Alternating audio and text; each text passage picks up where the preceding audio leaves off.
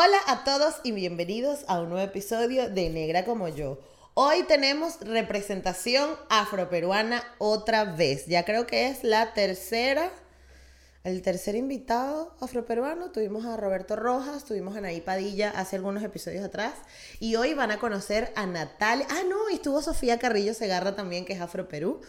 Cuatro representaciones de Afroperú para que la gente siga diciendo que en Perú no hay personas negras, ¿no? Bueno, agarra. Y Natalia, ay no, es que Natalia me encantó, porque Natalia es una chamita, tiene 23 años apenas, pero ya se, poco a poco ya ha ido logrando su carrera alrededor del activismo afro en Perú. Es modelo, es influencer, es, es comunicadora y es una chama que de verdad, o sea, a mí me cayó súper bien, tiene una buena vibra, tiene, además me dijo, tienes que venir a Perú, yo te enseño, yo te paseo. Y yo, bueno chicos, ¿será que ¿será que me planteo ir a Perú? Puede ser. ¿Será que Carmen y yo y otras personas nos tendríamos que ir a Perú a pasear a conocer la comunidad afro? Sí. Exacto. Carmen, ¿qué opinas? Sí. Queremos. Mira, de verdad, o sea, para mí sería increíble esto. Bueno, vamos a manifestar, vamos a soltarlo al universo a ver qué pasa. Em, pero Natalia, de verdad, este, me dio una entrevista súper cool, nos lo pasamos súper bien em, y además pude conocer como otro lado del activismo afroperuano, porque si nos damos cuenta, tenemos a Sofía, que es periodista, luego tenemos a Roberto Rojas, que es eh, más institucional, que trabaja en la que tiene como otro perfil, luego hablamos con Anaí, que es actriz, y ahora tenemos esta perspectiva de Natalia, que es modelo. Y, yo de verdad no puedo estar más orgullosa de haberlos tenido a todos, en especial a Natalia, que es la invitada del día de hoy que disfruten su entrevista. Pero antes, ¿qué? Sí. es que tengo a Carmen aquí haciendo, haciendo la invitación porque ya se sabe el speech completo. Antes, recuerda suscribirte, darle like, comentar y compartir. Estoy esperando que tú me digas. Y compartir, este, bueno, para que la gente se entere de que esto está pasando. Recuerda que también estamos disponibles en ebooks, en Anchor, en Apple Podcast y en, y en Spotify. que tenemos un Patreon donde puedes ayudarnos todos los meses a que este proyecto se siga financiando y se siga manteniendo al día con todo y que sobrevive y que exista y que este, estamos en todas las redes sociales como Negra como yo. Negra como yo, así es, así que disfruten de esta entrevista y nos vemos en el próximo episodio. Chao. Esto es Negra como yo un espacio único que nació para motivarnos a valorar el cuerpo que somos, crecer nuestra autoestima y hablar de negritud latinoamericana. De nacer, negra como yo. Y hoy está con nosotros en Negra como yo la señora Natalia Barrera. Llevando eléctrica hoy. ¿Cómo estás, Nati? Bien, contenta, porque como te escribí en un principio, pues yo quería estar en este espacio también. Quería estar en este espacio, he visto tus videos, entonces yo quería que me entrevistaras. Yo soñaba. Ay, no, imagínate, qué honor. No, no, no, este, me encanta, ¿no? Porque yo, o sea, yo soy admiradora también de tu trabajo y de lo que haces. Y para mí, pues, imagínate, más que un placer que estés aquí. Em, y tú sabes que, si has visto los videos, entonces sabrás de que yo hablo con la gente de su infancia, de su adolescencia, de su adultez y de lo que están haciendo ahora, ¿no? Pasado, presente y futuro. Entonces, Em, para empezar aquí a hablar contigo, me encantaría saber dónde creciste, cómo fue tu infancia y, no sé, qué cosas hacías cuando eras niña. Ah, yo soy de Lima ah, y vivo en un barrio que se llama Breña. No sé por qué, pero siempre lo digo. Y es muy irónico porque una cuando crece eh, en un barrio siempre hay chicos de tu edad y siempre juegas con tus amigos de barrio, ¿no? Se supone. Pero nunca fui como que muy sociable, entonces mi mamá me mandaba a jugar con los chivolos de la esquina y yo decía, ah, no, no los conozco, nunca me sentí como que parte. Pero siempre digo que soy de Breña, ¿no? Y con orgullo. Pero sí, crecí acá, uh, vivo en una quinta pues con mi familia y soy la menor de mm, tres hijas. Ok. Entonces, mis hermanas son mucho mayor que yo, me llevan 9, 7 años, entonces sí, mi infancia fue, creo yo que fui muy, muy introvertida creciendo. Ok. siempre yo fui, fui muy introvertida creciendo pero algo sí lo cual me gustó mucho era el teatro y crear cosas. Ok. Eso sí lo tengo como que muy marcado. Entonces, tú no salías a la calle a jugar, pero entonces, ¿qué hacías en tu casa? O sea, ¿qué hacías en tu tiempo libre? Estaba en mi casa, estaba en mi casa. ¿Pero que estabas limpiando? Ok. Y, y, jugaba yo sola. Ah, chuma, yo jugaba sola. Es por eso que me, me creaba historias así. Eso está bonito, porque eres como de esas personas que son más mentales y que están todo el día como metido en su cabeza, a su bola.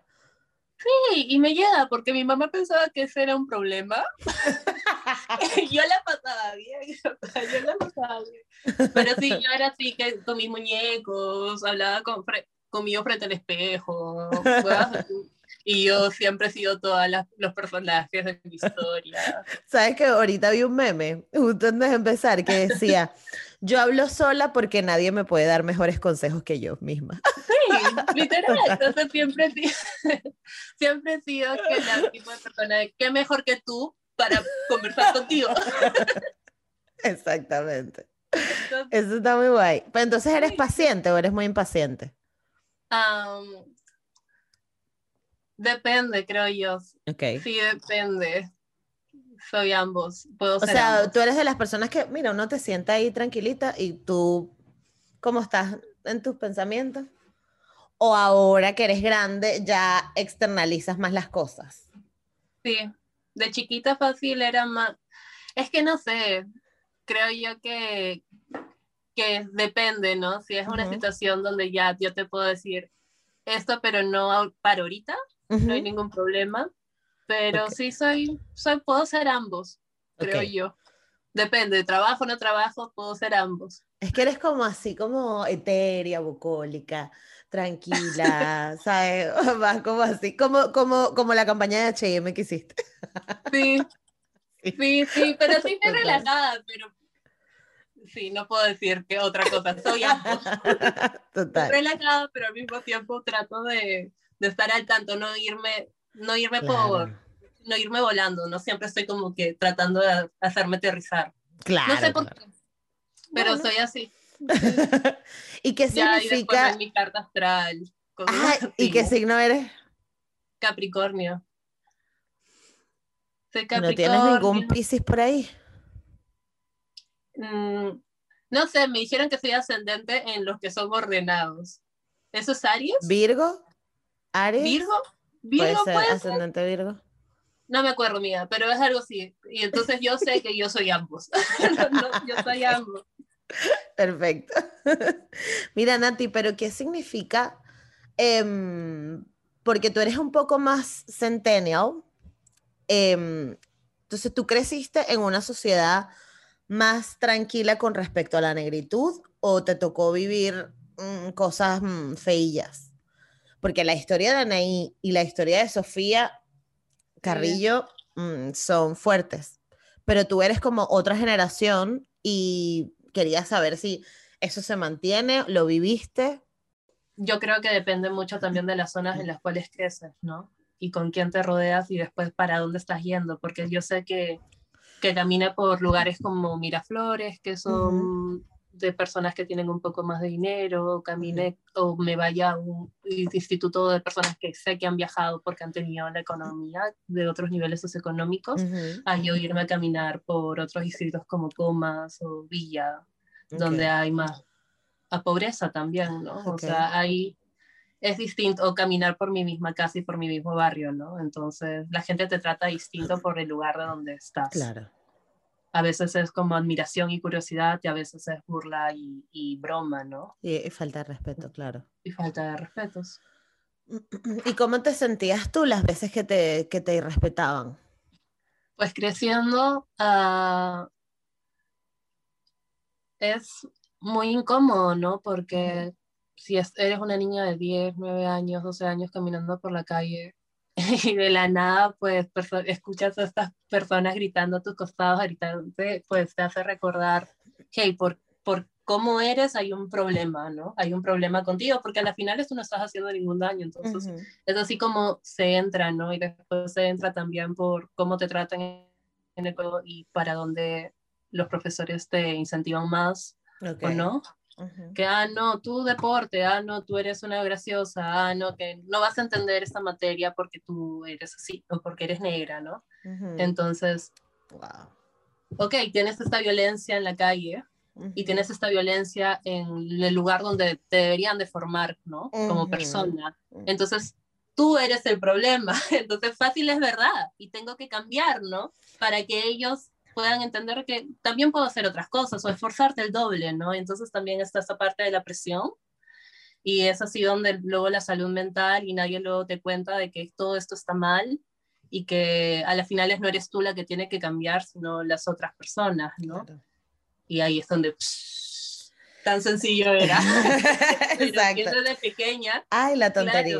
Claro, claro, claro. Eso, eso que me molestaba, que me incomodaba, que no sabía que era lo que me, no me gustaba, resulta que es una cosa hiper profunda y muy dolorosa.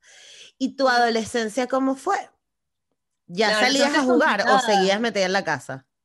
salía metida en la casa y probablemente también seguía metida en la casa por cómo me trataban fuera, ¿no? Me era insegura. También. Y muchas veces, pues, el otro día estaba conversando y cuando estas personas hablan de, ah, pero tú eres así, tú lo tomaste de esta manera, y cómo piensan de que el racismo es cómo lo tomas y tienes que ser más fuerte, porque hay, personas extrovertidas, ¿no? Claro. Y a la final, después el racismo sigue siendo racismo como lo tome o no lo tome, bueno o malo. Entonces yo crecí insegura.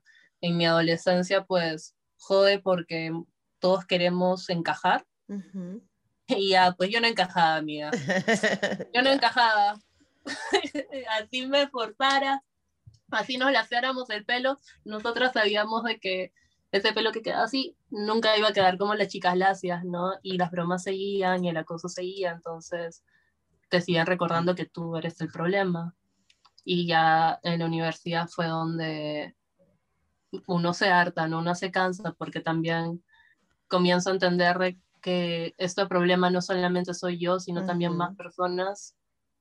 Y hasta cuándo, ¿no? ¿Hasta cuándo? Y ya, en la universidad. ¿Y qué decidiste estudiar en la universidad? Decidí estudiar publicidad. Ok. Uh, porque siempre yo hice improvisación teatral eh, a los 14 años o algo así. Entonces a mí me gustaba que me den un tema y crear una historia y, y, yo era buena, debería volver a meterme. A mí me gustaba mucho ya. Y era la capitana de mi equipo. Entonces, no, yo creo que debería volver. Sí, y la vaina es de que estudié publicidad por eso, ¿no? Porque te dan un tema, un concepto y tienes que crear toda una historia. Claro, claro. Qué cool. ¿Y te gustó? O sea, ¿qué fue lo que más te gustó de haber estudiado publicidad? seguir creando conceptos, porque después la publicidad es igual de racista. Eso era lo que te iba a decir. Obviamente que sí, ¿no? Entonces, imaginar en, en, este Perú en donde una campaña con personas de diferentes colores pues podría funcionar, eso era lo que me gustaba y como sustentaba las cosas bien, me pude permitir terminar mi carrera, creo yo. Pero después de que esas campañas imaginarias que hacía se concretizan, la veo yuca, ¿no? Pero una se da cuenta con los profesores y también el trato que tienen los profesores al momento de hablar y cómo se expresan hacia ti era lo mismo que vivía en el colegio, ¿no? En el colegio, claro. Entonces ahí está nuevamente sola, sin otras personas que te entiendan, a, esforzarte el doble, ¿no? Y no lo digas, e, es tu secreto. Entonces, Pero ¿cómo, cómo, entonces, ¿cómo lograbas tener amigos? Yo creo que fue en universidad recién, porque aparte estudié en colegio de mujeres, yo no sabía hablarle a los chicos, terrible, terrible todo. Ah, recién en el instituto donde ya es como que me vale, ¿no? Yo soy así, me acuerdo un episodio de haber llegado llorando a la casa, yo lo cuento, ¿no? Porque me tomó tanto tiempo ser la persona que quiero ser para volver a lo mismo simplemente mm. para que la gente de afuera no me fastidie, entonces dije, ya fue, y, yo no voy a cambiar quién soy, ¿no? Porque no saben todo lo que me ha costado. Y es ahí donde ya me importa menos y dentro de mi familia yo soy, yo soy extrovertida, dentro de mis lugares seguros soy extrovertida. Entonces ya sí, ¿no? Perder esa vergüenza, perder ese roche de poder empatizar con otra persona, ¿no? Si no nos conocemos, te pregunto qué tal, cómo estás. si veo que eres un estúpido, pues, ah, claro.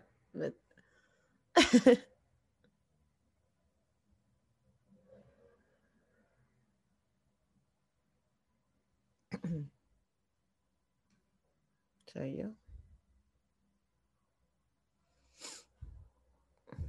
Vale.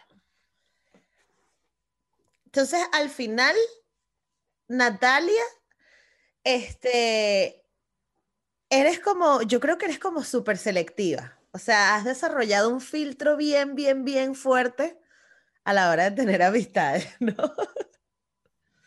No te queda de otra, ¿no? Yo creo. O sea, uno tiene que aprender a, a, vivir su vida, a querer ser feliz y, yo creo que en esta cultura de, ah, me lleva el pincho, ¿no? Entonces, esa es mi, mi, ideología, ¿no? Tengo que, tuve que ser selectiva. No sé, no me imagino cómo hubiera crecido cuando, si es que no hubiera tenido que, que hacerlo, ¿no? Hubiera sido diferente, obviamente, pero siento que uno pues tiene que elegir sus batallas, tiene que elegir cuando es necesario, cuando no es necesario y resistir de otra manera. Claro. ¿Y en qué parte de tu vida te diste cuenta que eras negra? Pues yo creo que uno se da cuenta apenas sale de su casa, ¿no? y cómo se trata la otra persona respecto. Entonces es ahí donde te das cuenta y qué implica ser negra, ¿no? Y, y qué es la condición negativa que tiene, ¿no? Claro, a eso me refiero, porque tú ves que la gente te trata distinto pero tú, o sea, bueno, a mí particularmente me, me, costó hacer la conexión. O sea, yo nunca, yo nunca relacioné que era porque era negra, ¿sabes? Que me, se me trataba de tal manera o cual por, por, por la condición, sino porque, ah, bueno, es así, o sea, este era mi rol dado por, por el, el, universo y... Ah, ya, que te había tocado a ti. Exacto, y que bueno...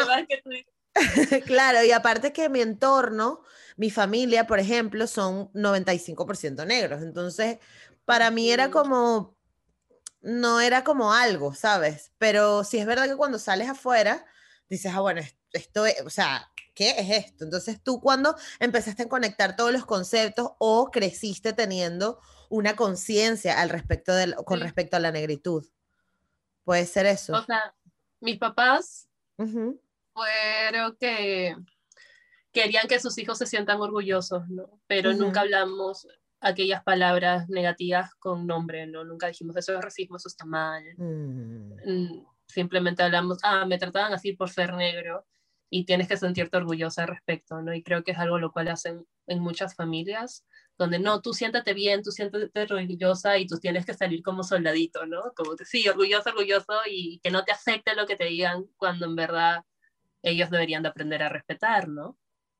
Y, y es ahí donde no se trabajan estas emociones, ¿no? Donde te guardas esta parte de tengo que ser fuerte y tengo que ser orgulloso, entonces no me, no me permito el dolor también. Y mis papás, pues, siempre lo juntaron con el humor. Mi papá siempre lo juntó con humor de lo irónico que era. Entonces, creo yo ahí cuando ya crecí me di cuenta de lo estúpido que era realmente, ¿no? Porque tenía amigos que eran amigos míos muy cercanos que me conocían, pero le salía su racismo y me seguía encasillando, era como que tú me conoces. Entonces, yo creo que... O el típico, no, es que tú no eres como, o sea, tú eres una negrita fina, o tú eres una negra bonita, tú sí, tú sí tienes valor. Sí, exacto. Entonces mi familia fue ahí donde comencé a entender también, pues mis hermanas estuvieron en un tiempo haciendo activismo en un grupo llamado Macungu, el que te había comentado. Y ellas no, no llegaron a como que a cuajar y meterse del todo. Después una se fue a trabajar, la otra se fue a estudiar fuera. Pero yo era de las personas las cuales yo odiaba juntarme con negros, porque es una de las cosas las cuales también siempre pasa de de ser el único y después te van a comparar de que, ah, son familia, que no sé qué, entonces hay un distanciamiento ahí a veces. Claro. Entonces yo odiaba, no me gustaba ir a estos espacios, me gustaba mi familia, ¿no? Y me gustaban mis tíos y mis primos, pero yo no quería juntarme con otros, ¿no? Entonces, ah, con el tiempo, pues, hablamos de esos temas, llega el Internet, el Internet, pues, nos ha ayudado un montón Y, y, estos videos de personas de fuera donde comienzan a hablar de diferentes temas y es ahí donde, donde, donde también entiendes que, que, a pesar de la distancia los problemas son los mismos y, y entonces, ¿quién va a hablar acá, no? ¿En qué momento vamos a hablar de las partes no tan positivas de ser negro? Porque en Perú se habla de que la gente negra hace comida, hace deporte, son alegres, son muy alegres y están bailando todo el tiempo, pero nadie habla acerca de las cosas duras, ¿no? De, estas partes duras, ¿no? Donde también nos sesgamos, como tenemos que seguir siendo fuertes, nos sesgamos en el hecho de que no hay momento para el dolor y nadie procesa el dolor, ¿no? Y el dolor, pues salen cosas hermosas, ya lo hemos visto. Absolutamente, y además el dolor es un es un camino para sanar, efectivamente, porque al final creo que las personas negras hemos estado toda la vida en plan resolviendo, resolviendo, bueno, parte de obviamente de la situación socioeconómica, política que nos ha tocado vivir también, ¿no? Em, entonces ha sido como un resolver constante y no tenemos, y eso me da risa porque ahora yo lo veo en Europa, ¿no? Y, y aquí yo, yo, o sea, yo tengo amigos que no, se ponen y que, ay, es que me senté a pensar. Y yo que... ¿Cómo es que tú no lo has seguido. y que, pero no se supone que uno piensa mientras está cocinando. O sea, ¿sabes? No, no, no. Es me senté a pensar. Y es verdad, claro, los europeos han tenido el tiempo, además climáticamente, todo esto, de decir, me voy a sentar a pensar, porque es que el resto de sus cosas están resueltas. Las personas negras no, las personas negras no tienes, eh, de repente es una madre soltera que no tiene que le cuide el hijo, así que tiene que dejarlo donde la hermana, volver, el hijo no sé qué, el hijo no quiere estudiar, entonces tienes que ir a caerle a coñazo al carajito porque no quiere estudiar, entonces después vuelve, resuelve, no hay agua, no hay luz, no tienes dinero, no te alcanza la comida, o sea, es como hay demasiadas cosas por resolver, que qué coño me voy a estar preocupando yo por mi salud mental o el mensaje la sociedad, ¿cómo me está afectando? No, o sea, yo tengo que, yo tengo que resolver y ya, ¿sabes? Entonces, y yo creo que hasta ahí la pregunta que me hacías, ¿no? La diferencia con, con la generación de Sofía, la generación de mis papás y mi generación, ¿no? El Internet ha hecho una gran diferencia. Absolutamente. El Internet, y ahorita en Latinoamérica es, es algo nuevo, creo yo, ¿no? O sea, nuestros espacios son espacios nuevos. Sí. Y, y, y la conversación yo creo que recién ha iniciado, ¿no? Lo cual me intriga mucho es cómo de acá a unos años pues va a impactar, cómo serán las nuevas, ¿no? De aquí a unos años tú serás como una diosa rollo Chimamanda. y tú, y tú al costado mío, mía, Exacto. Este, es verdad, es verdad, vamos a ser como unas diosas en plan, llegamos a estadio, no mentira. No, no deseo eso. Yo lo hago posible. ¿Y por qué no? A mí, a mí me da vergüenza. Pero, mira, ahora quiero hablar de tu pelo. ¿Cómo fue? ¿Tú viviste transición o, o nunca te alisaste? Me alicé hasta los 10 años. Y ¿Cómo que hasta pues los 10 años? O sea, ¿a qué edad empezaste ah, no, a alisar? No, perdón, perdón. ¿Y qué? qué? Está distraída. Me licé a los 10 años. Ah, ok. A los 18 años. Ok. 18, 16. En los 16 dejé de utilizar planchas y dejé de utilizar crema, pero seguí utilizando planchas. Hasta los 18 que ya comienzo a salir a la calle con mi cabello natural. Obviamente es el doble de jodido porque si siendo negra y lacia te joden, siendo negra lacia crespa y mide un metro setenta y ocho, obviamente que te van a joder más. Entonces, sí, fue un proceso duro, duro, pero necesario. ¿Y qué, qué, fue lo que te hizo eh, decir, mira, ya, yo no me aliso más, estoy cansada? Mi hermana vino de Estados Unidos y ella se dejó el cabello natural porque vio como que otras opciones, y, pero se lo texturizaba, porque mi hermana es un 4C. Entonces se lo texturizaba y y a la final termina siendo como un laseador, ¿no? Perdió el cabello, igual se lo tuvo que cortar desde un principio porque se lasearon muchas partes. Y es ahí cuando yo digo, no, el calor que pasas dos horas bajo la plancha, la secadora y, y el dolor, y a la final es para que no quede lacio, era como que, y me encanta ir a la playa. Entonces ya comienzas también a ver otras imágenes por internet donde el cabello afro puede ser algo positivo también y una opción viable. Entonces dije como que ya, ¿no? Me hice trenzas por dos años. Inconscientemente decía, ah, me encantan las trenzas, pero mi cabello natural no, ¿no? Porque las trenzas te dan movimiento, que no sé qué, y aparte sí le gustan los chicos, y estaba más preocupada en que le iba a usar a los chicos. Entonces, después pasé al lado donde me quité un día las trenzas y vi que mi cabello había crecido, ¿no? Estaba más o menos de este tamaño, me, lo acabo de cortar. Y mi mamá me, me dijo, no, quédatelo así un, un, par de tiempo, ¿no? ¿Por qué no? Ah, ya, me lo voy a quedar tres días, le dije, ¿no? Y pero en ese momento con mi cabello así me miré al espejo y siempre digo, no, los 18 años es una, una edad donde varias personas están buscando, creo yo, quién quieren ser o para dónde quieren ir o qué quieren estudiar. En mi caso medio así. Entonces, cuando me miré al espejo ya así, me di cuenta, ah, ok, ya, ya me encontré, ¿no? ¿Dónde estabas, maldita sea, no? Así es, esta es la última etapa, ok, espero que esa sea la última etapa. ¿no? Nati, ahora es que te quedan etapas. No, no, no es, sigo creciendo y las puertas identitarias se siguen abriendo y pensé que ya estaban cerradas, ¿no? Entonces, que, pero ya estoy aquí, ¿qué pasa? Sí, es diferente. Qué ladilla seguir resolviendo cosas. Yo estoy, yo a veces estoy que hay para en la vida, ya no, yo no quiero seguir destapando capas y quitando capas de cosas. Sí, pero a las finales yo creo que antes lo sabíamos, ¿no? Igual sabemos que las situaciones para muchas personas negras siguen siendo complicadas, pero al menos las personas que vean este podcast o, vean este video sabemos de que tenemos la oportunidad de, aunque sea esta vez, y tomar decisión ante las cosas que queremos en nuestra vida. Y hay que hacerlo como compromiso también, porque nuestros papás no pudieron, porque nuestros abuelos tampoco pudieron, entonces hay que hacerlo por ellos, ¿no? Quiero tomar decisión, quiero ser feliz, quien quiero ser. Entonces, esto para mí es algo importante, ¿no? Entonces sí disfruto cada bajón y cada caída, a pesar de que las bajonas sean una depresión terrible, ¿no? y, y, uno tiene que seguir avanzando porque eso nos enseñaron nuestros papás. Sí, también. Sí, también esa parte de ese conocimiento yo creo que debe mantenerse. O sea, tenemos que seguir siendo resilientes porque es, una, es un valor que, que importa mucho pero a veces también tenemos que darnos los espacios para descansar, para reflexionar, para pensar en qué, ¿no? O en qué no. Sí.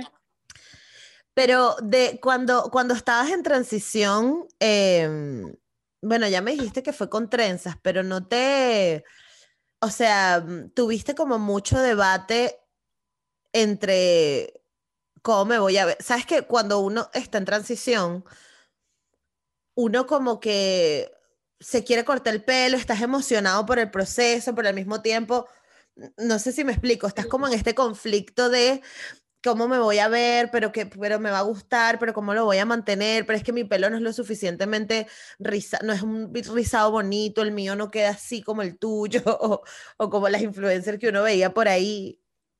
Sí, obviamente es una presión la cual va a ser presente, ¿no? Y creo yo que yo, yo recuerdo comenzar a ir al instituto con mi cabello natural y como mis amigos, ah, sí, te soltas, te sacaste las trenzas, ay, sí, me saqué las trenzas, ¿no? Para eso tenía una amiga muy cercana y me apoyó, pero dentro de mí, pues sí, yo seguía cuestionándome muchas cosas, ¿no? Y es ahí donde yo digo que, que no solamente es una batalla con, con las personas que están fuera y a tu alrededor, sino también contigo mismo. Es muy interna. Entonces yo, yo recuerdo haber tenido una chica al frente mío que era una chica negra mucho más clara, con el cabello rizado, ¿no? Y decía, mierda, ¿por qué no salió así? y era como que, ¿por qué no salió así, no? Porque al final es lo que vemos en Sedal, vemos en Pantene y estas marcas grandes, ¿no? Claro. Movimiento y aire. Y nuestro cabello, pues, habita de diferente forma, crece de diferente forma, nosotras crecemos de diferente forma, ¿no? Y es ahí donde ya comienzo a hacerme la idea. Yo creo que en la transición hay diferentes etapas y está la etapa del miedo, y está la etapa, ok, la familia, y después está la etapa, ya, ok, me acepto mundo y no puedes hacer nada para evitarlo también. Entonces, ya cuando llegas a la última es donde ya lo haces propio, ¿no? Después de tres años, cuatro años, pues yo creo que sí se puede. Sí, exacto. ah, bueno, mira, como que sí, yo tengo 10 años ya de pelo natural. ¿Y en qué momento ya fue como que ese es mi pelo, esa es su forma? Pero duré em, siete meses en transición.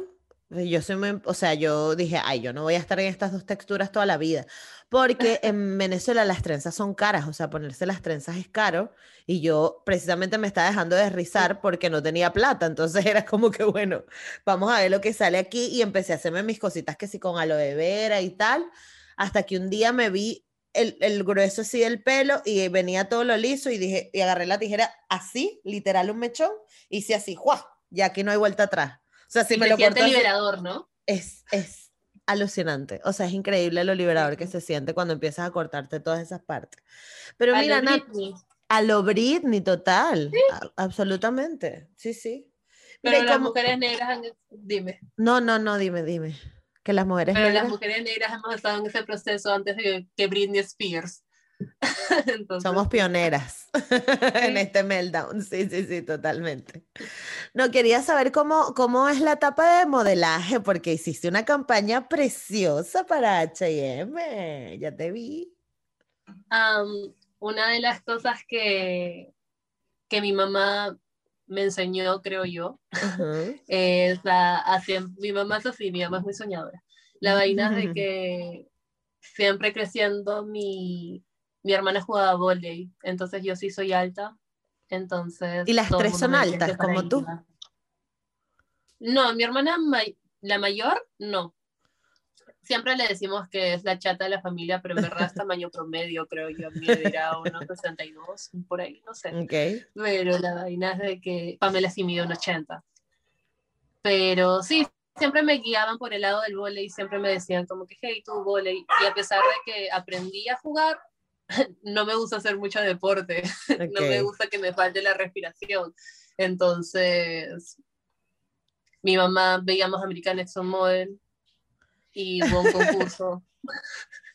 Yo te lo estoy contando porque es algo local. Sí, hubo un concurso, mi mamá me metió, se pagaba un montón de plata, pero mi mamá yo no sé de dónde hizo para pedirle prestado a mi tío, no sé qué, y me metieron al concurso.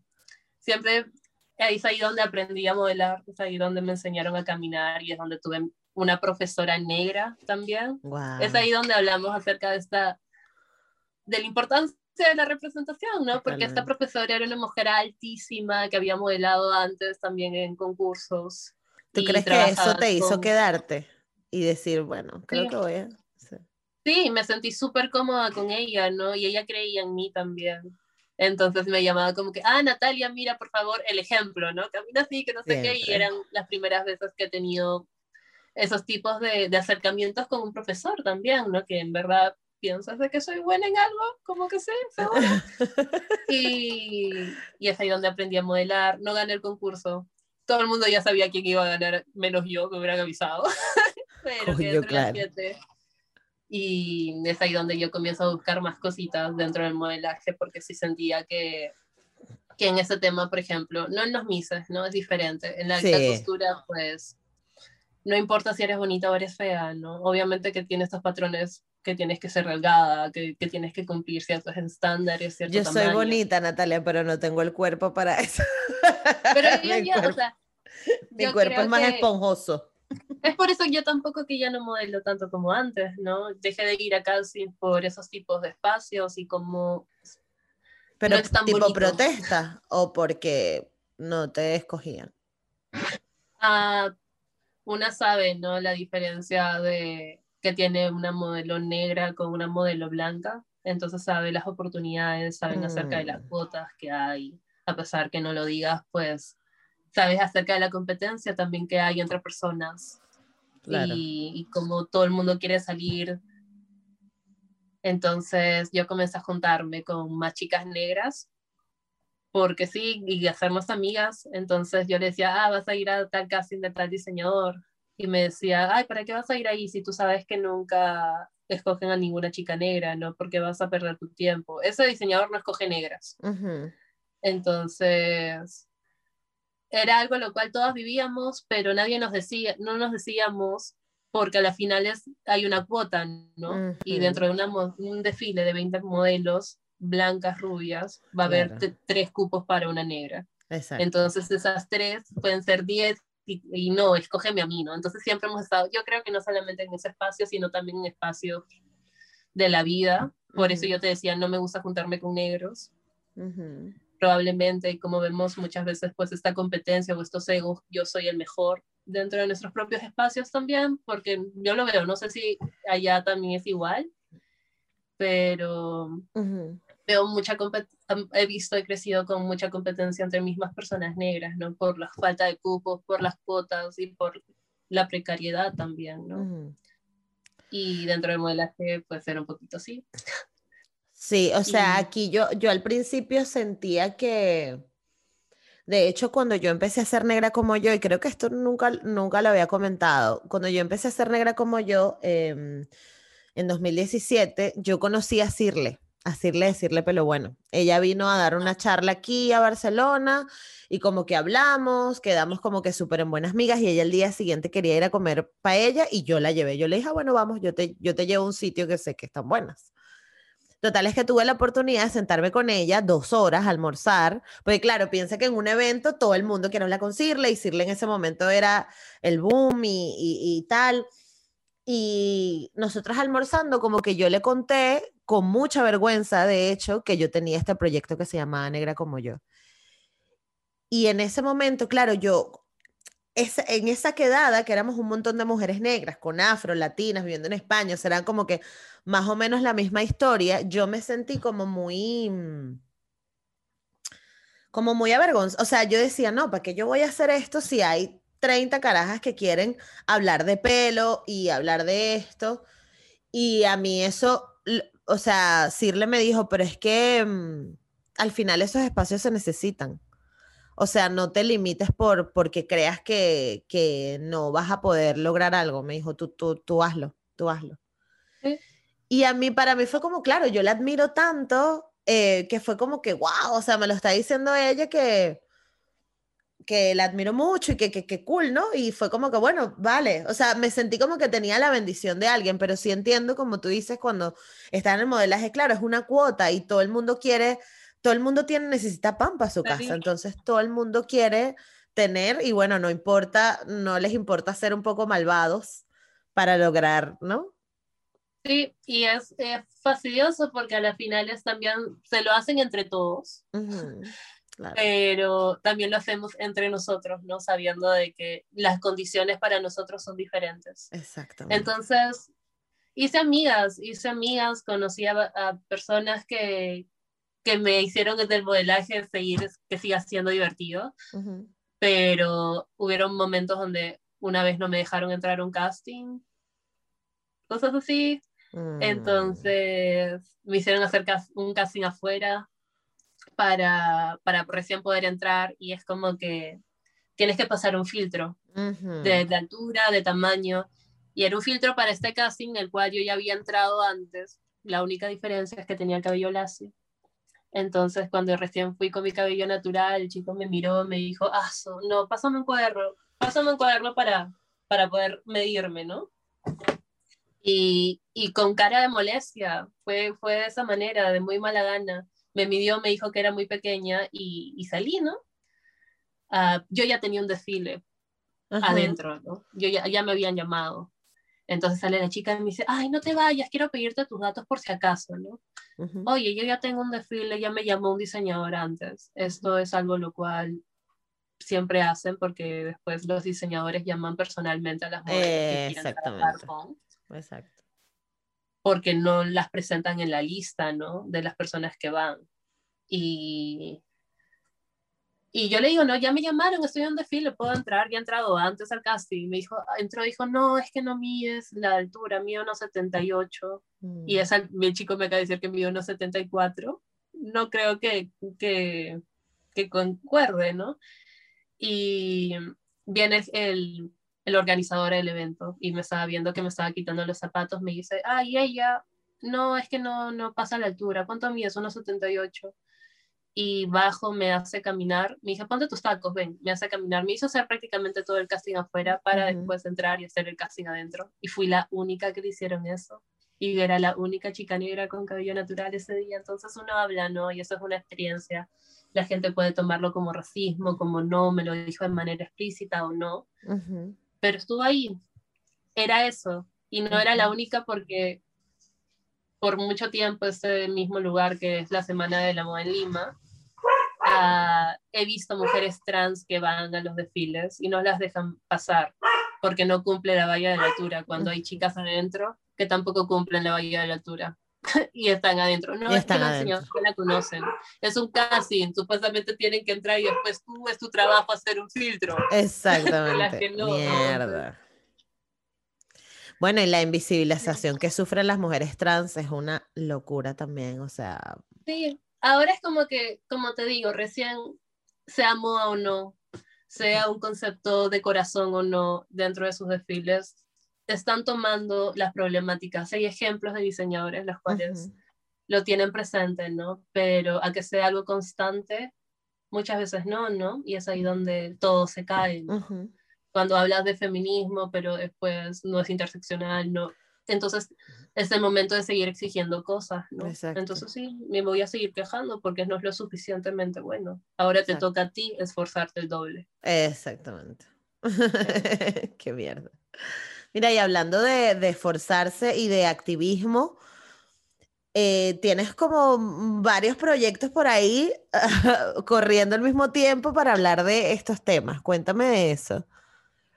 Bueno, yo soy creadora de contenido audiovisual antirracista y pues estudiar ya hablamos de la carrera de publicidad, pero eso es algo nuevo lo cual se desarrolló dentro de, de mi instituto y el tema de hacer videos, el tema de poder crear un espacio donde pueda ya de una vez soltar mi mochila y que en el proceso más personas también sigan soltando sus mochilas una vez en una conversación con una amiga en, el bus, pues surge, ¿no? El hecho de que, hey, fácil, como te decía, ¿no? Somos lienzos en blanco, necesitamos espacios como estos. Ella quería hablar acerca de llegar de provincia y tener que estudiar en la capital porque es lo mejor.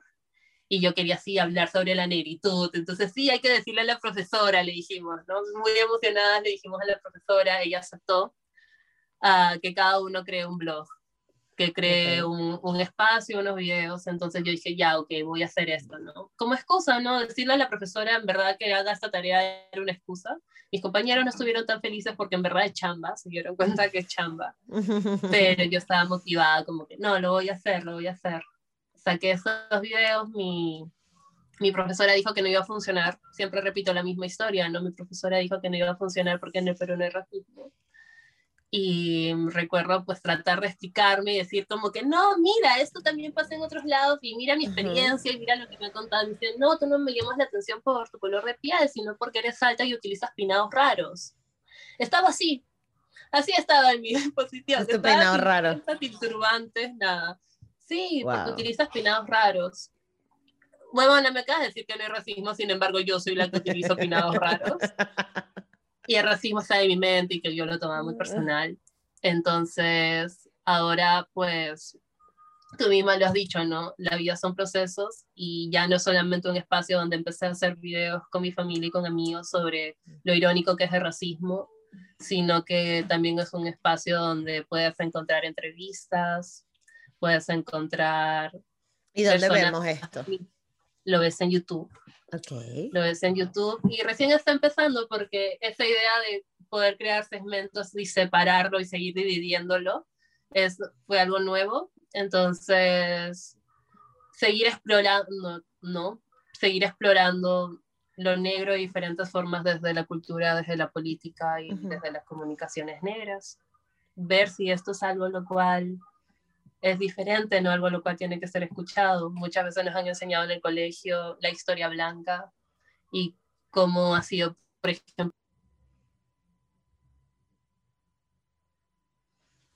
¿Qué pasó? Mm. Pero porque sé que se ¿Te estaba hablando de los segmentos? Ah, claro, estábamos hablando de, lo de, lo que estás haciendo con tu, con tu canal de YouTube. Exacto, te pregunté que dónde lo, dónde lo podíamos encontrar. Vamos ahí. Ya, Y lo pueden encontrar eh, en YouTube. En YouTube y también pues tenemos esta página de Instagram donde subimos cosas chiquitas y cortitas de, de los videos grandes, ¿no? Perfecto.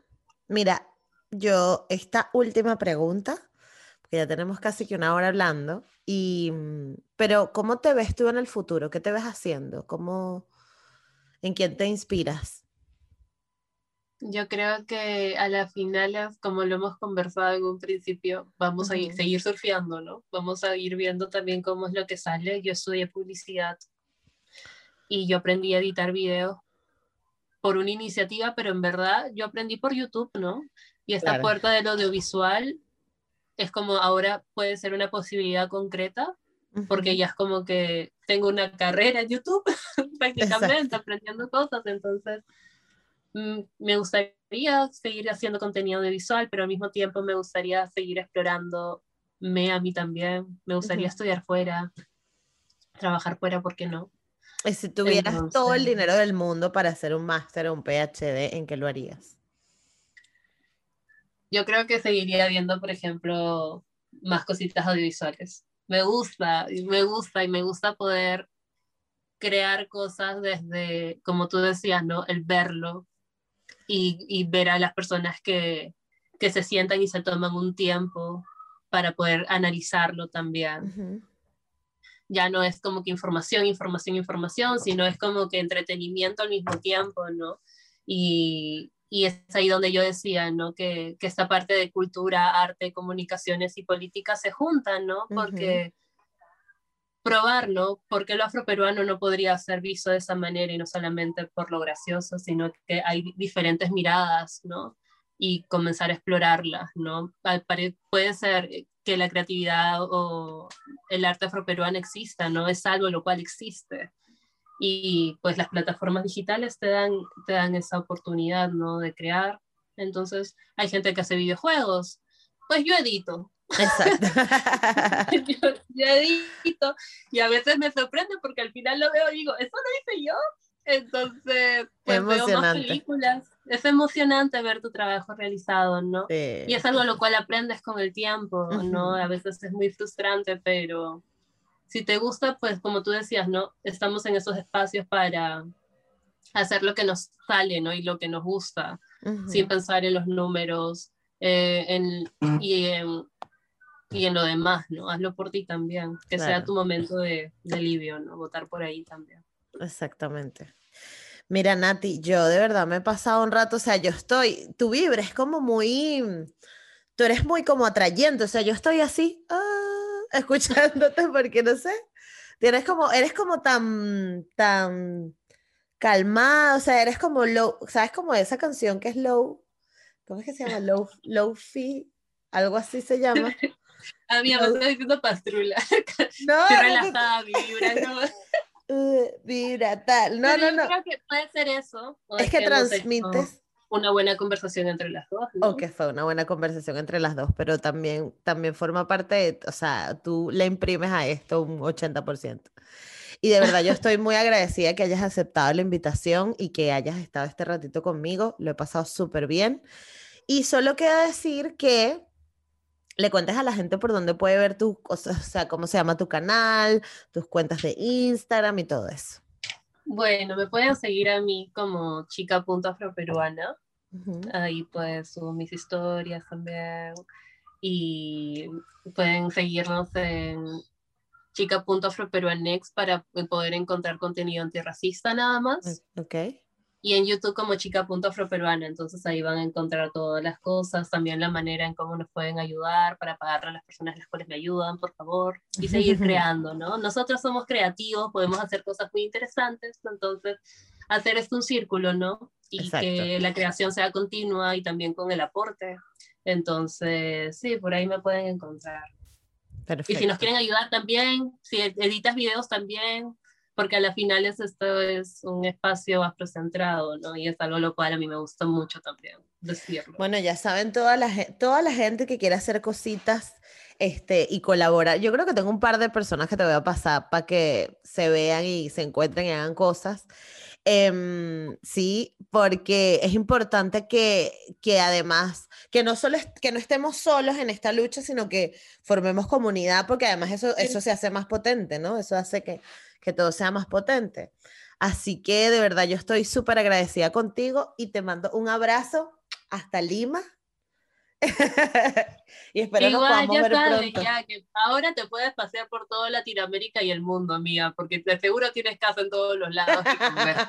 Entonces sí, también tienes casa, acá tienes un lugar, si es que quieres venir, pues... Y aparte yo soy guerrilla, o sea, yo, tú a mí me pones aquí una sábana y una, y una cartón para dormir, yo duermo ahí, yo no tengo problema, de verdad te lo digo. Y Carmen, sea, las dos somos súper hippie. Así que quien nos quiera recibir en Perú. Yo te grabo.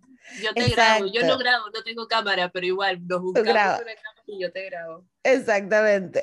No, un abrazote y muchísimas gracias por esto, Nati. A ti, muchas gracias. Y muchas gracias a los que vieron el video. Lo siento porque sí hablo mucho. Esa es la idea.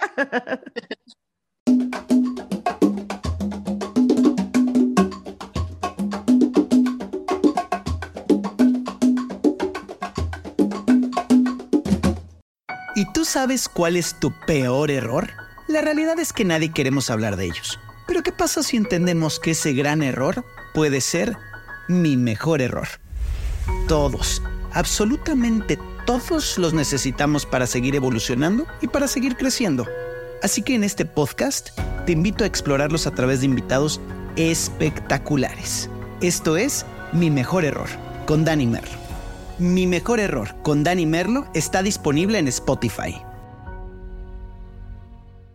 Hello, it is Ryan, and I was on a flight the other day playing one of my favorite social spin slot games on chumbacasino.com. I looked over the person sitting next to me, and you know what they were doing? They were also playing Chumba Casino. Coincidence? I think not. Everybody's loving having fun with it. Chumba Casino is home to hundreds of casino style games that you can play for free anytime, anywhere, even at 30,000 feet. So sign up now at chumbacasino.com to claim your free welcome bonus. That's chumbacasino.com and live the Chumba life. No purchase necessary. DTW, void, were prohibited by law. See terms and conditions 18 plus.